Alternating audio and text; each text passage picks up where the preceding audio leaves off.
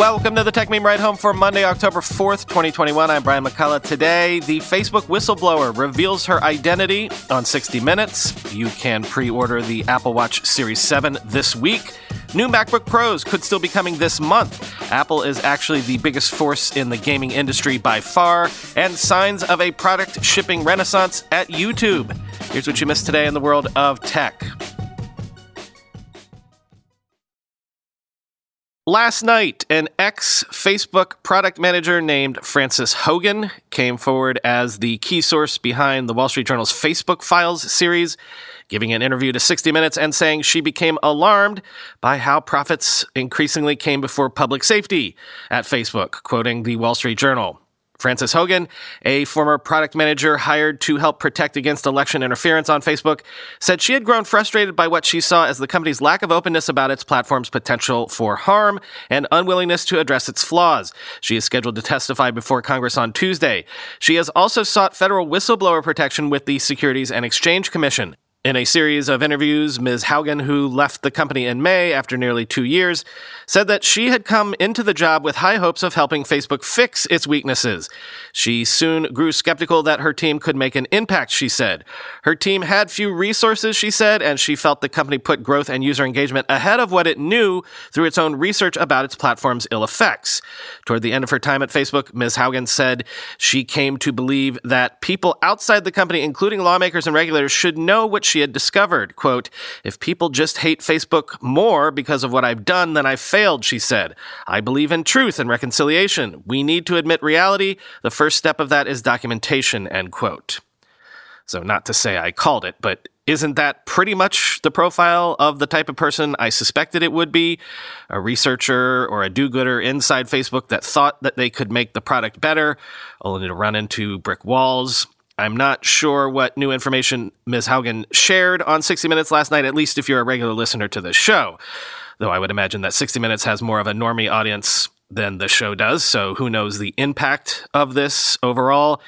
But I thought that Kevin Roose had an interesting point in the New York Times this morning.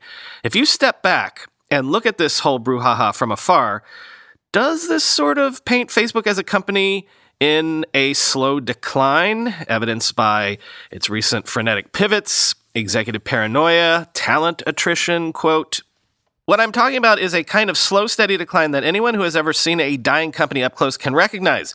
It's a cloud of existential dread that hangs over an organization whose best days are behind it, influencing every managerial priority and product decision and leading to increasingly desperate attempts to find a way out. This kind of decline is not necessarily visible from the outside, but insiders see a hundred small disquieting signs of it every day. User hostile growth hacks, frenetic pivots, executive paranoia, the gradual attrition of talented colleagues. If these leaked documents proved anything, it is how un-Godzilla like Facebook feels. Internally, the company worries that it is losing power and influence, not gaining it, and its own research shows that many of its products aren't thriving organically. Instead, it is going to increasingly extreme lengths to improve its toxic image and to stop users from abandoning its apps in favor of more compelling alternatives. You can see this vulnerability on display in an installment of the journal series that landed last week. The article, which cited internal Facebook research, revealed that the company has been strategizing about how to market itself to children, referring to preteens as a quote, valuable but untapped audience, unquote. The article contained plenty of fodder for outrage, including a presentation in which Facebook researchers asked if there was, quote, a way to leverage playdates to drive word of hand slash growth among kids, end quote. It's a crazy sounding question, but it's also revealing. Would a confident, thriving social media app need to leverage playdates or concoct elaborate growth strategies aimed at 10 year olds? If Facebook is so unstoppable, would it really be promoting itself to tweens as, and please read this in the voice of the Steve Buscemi, how do you do, fellow kids meme, a life coach for adulting? The truth is that Facebook's thirst for young users is less about dominating a new market and more about staving off irrelevance. Facebook use among teenagers in the United States has been declining for years, and it is expected to plummet even further soon. Internal researchers predicted that daily use would decline 45% by 2023. The researchers also revealed that Instagram, whose growth offset declining interest in Facebook's core app for years, is losing market share to faster growing rivals like TikTok, and younger users aren't posting as much content as they used to. Facebook is for old people was the brutal verdict delivered by one 11 year old boy to the company's researchers, according to the internal documents. A good way to think about Facebook's problems is that they come in two primary flavors problems caused by having too many users, and problems caused by having too few of the kinds of users it wants. Culture creating, trend setting, advertiser coveted young Americans. The Facebook files contain evidence of both types, end quote. Well, good point, I suppose, but I don't know. A lot of people said the same thing about Google even five, ten years ago, and they've just, you know, had their best years in terms of profit growth recently. So has Facebook. So I don't know. Try telling all of that to Wall Street. Remember how at the last Apple event, Apple didn't let us know when the Watch Series 7 was actually coming? Well, now we know that Watch Series 7 pre orders start on October 8th shipping on October 15th. Quoting MacRumors for a reminder of what this involves. Quote, the Series 7, compared to the Series 6, features a larger display with slightly more rounded corners, which allows the display to appear to curve on the sides. The new Series 7 also sports IP6X certification for dust resistance in addition to WR50 water resistance. The new watch, however, keeps the same CPU as the Series 6. The Series 7 comes in five aluminum case finishes, including a refined blue case, product red, midnight, starlight, and green. Stainless steel options in silver, graphite, and gold. Stainless steel alongside Apple Watch Edition in titanium and black titanium will also be available. The Series 7 starts at $399 and joins the Apple Watch SE and Apple Watch Series 3 in the lineup, end quote.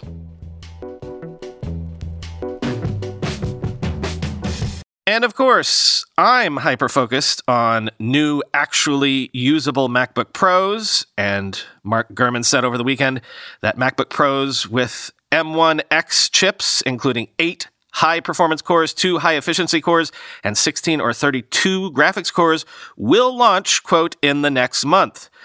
Quoting 9to5Mac. The M1X has been developed in two different variations, according to the report. Both versions of the chip feature a 10 core design with eight high performance cores and two high efficiency cores. The differentiating feature between the two variations will be the graphics cores, with Apple offering both 16 and 32 graphics cores configurations.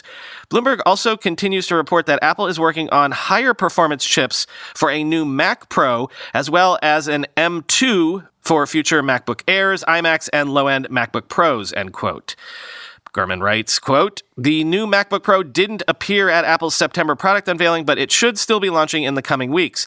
Apple typically does its major new Mac introductions in October, so stay tuned, end quote. The new MacBook Pro lineup has been rumored for the entirety of 2021. The machines are expected to be available in 14 inch and 16 inch configurations with mini LED displays, a redesigned chassis, an SD card slot, an HDMI port, and MagSafe for charging. Apple is also expected to remove the controversial touch bar, end quote.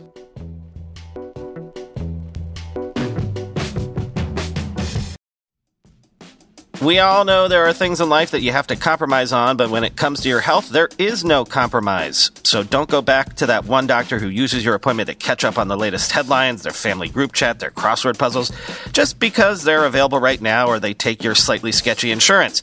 Instead, check out ZocDoc, the place where you can find and book doctors who will make you feel comfortable, listen to you, and prioritize your health. And you can search by location, availability, and insurance, so literally no compromises here because with ZocDoc, you've got options than you know.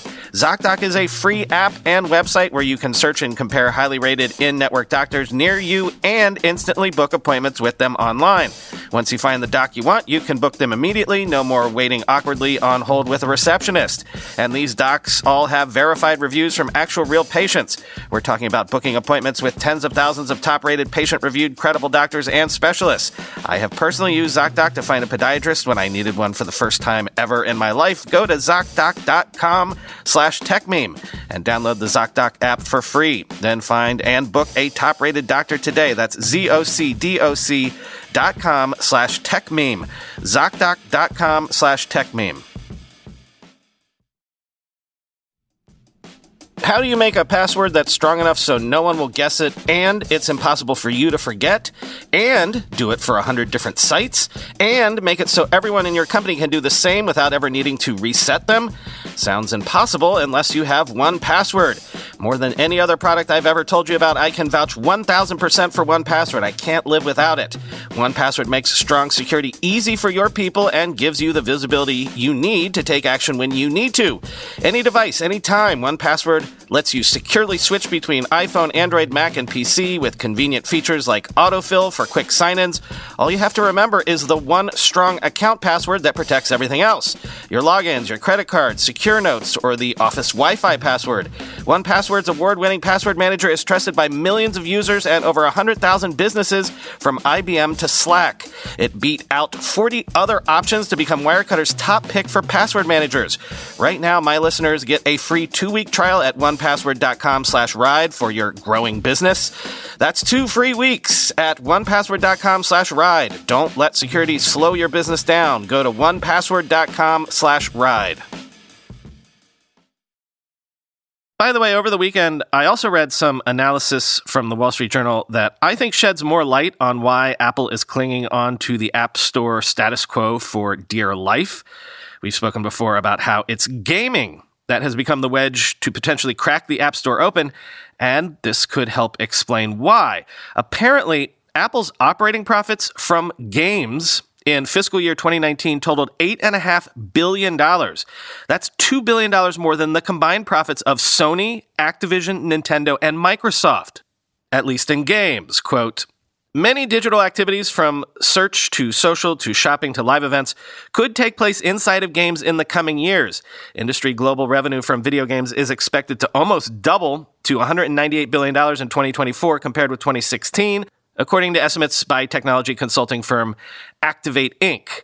The biggest chunk of that growth is from mobile games, which Activate predicts will generate $103 billion in 2024. The risk for Apple is that its role as the gatekeeper between the gaming world and its more than 1 billion iPhone users, as well as the fee it collects as the middleman, could be disrupted whether by legislation, court order, or regulatory action. Epic sued the company in 2020, alleging that it stifled competition. Because of Epic's lawsuit and increased scrutiny of Apple's sway, lawmakers and regulators from Washington to Brussels are considering ways to potentially upend the company's power, which some fear hurts rivals. Another threat to Apple's profit engine comes from China. New rules in that country aim to decrease the number of hours young people can play games. Three of the top five grossing mobile games in the App Store are from China, including the number one title, Honor of Kings from Tencent, which generated an estimated $2.5 billion last year from users, according to analytics firm Sensor Tower. Globally, Customers spent a total of $45 billion on mobile games through the App Store in fiscal 2020. According to Sensor Tower, almost 31% of that money was spent in China, while 26% was in the US. Apple's cut came out to an estimated $13.5 billion, or 5% of Apple's overall sales that year of $275 billion. 50% of Apple's revenue came from hardware sales of iPhones. Apple doesn't break out revenue from the App Store. Instead, it includes the business as part of its services category, which it said generated $53.8 billion in sales last year. That category also includes music, iCloud, Apple TV, advertising, and extended warranties. It doesn't say how profitable each of its product categories is, but disclosing an overall company operating profit of $66.29 billion during the period, end quote.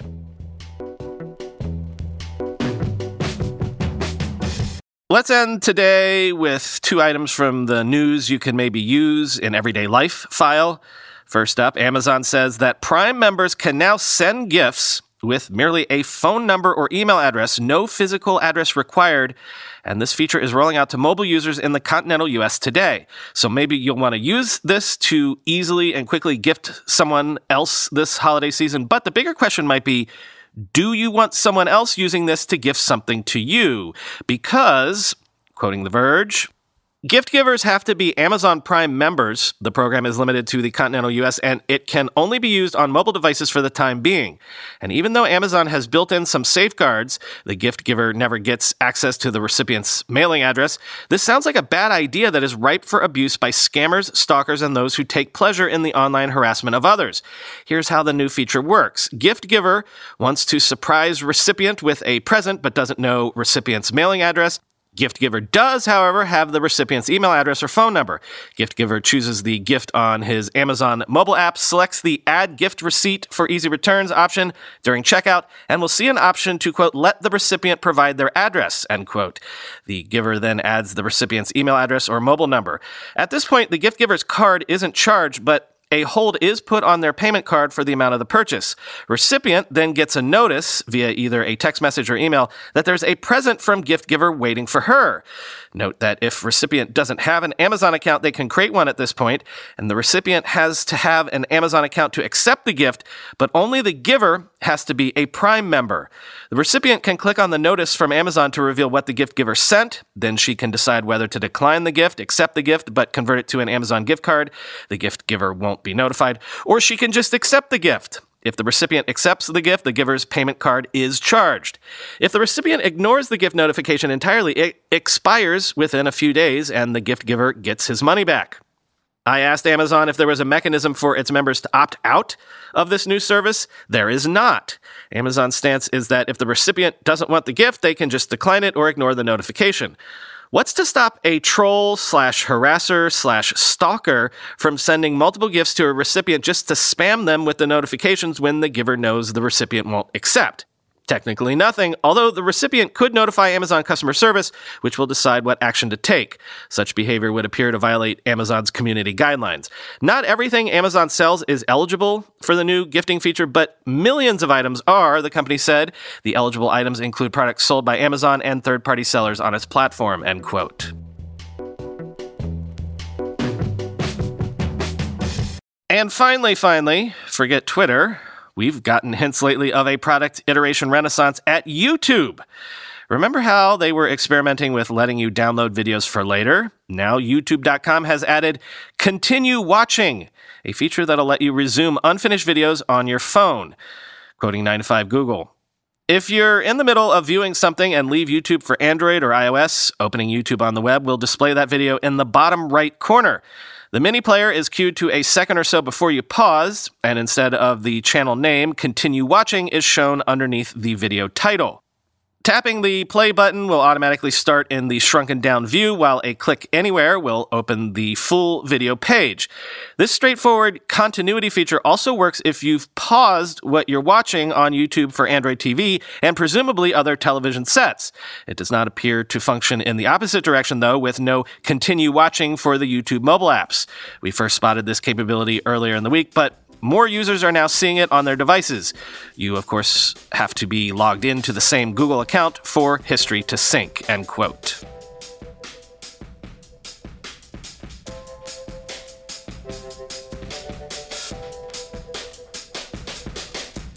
This is obviously neither here nor there, but this weekend was the weekend we actually officially took both the YouTube Kids app and the YouTube app itself off of our kids' iPads. We just have had enough with that. Even YouTube Kids just riles our kids up with such garbage programming. It's back to only content made by actual professional content creators in this house. No more Ryan's World, no more Ninja Kids. It's just, it's too much. Talk to you tomorrow.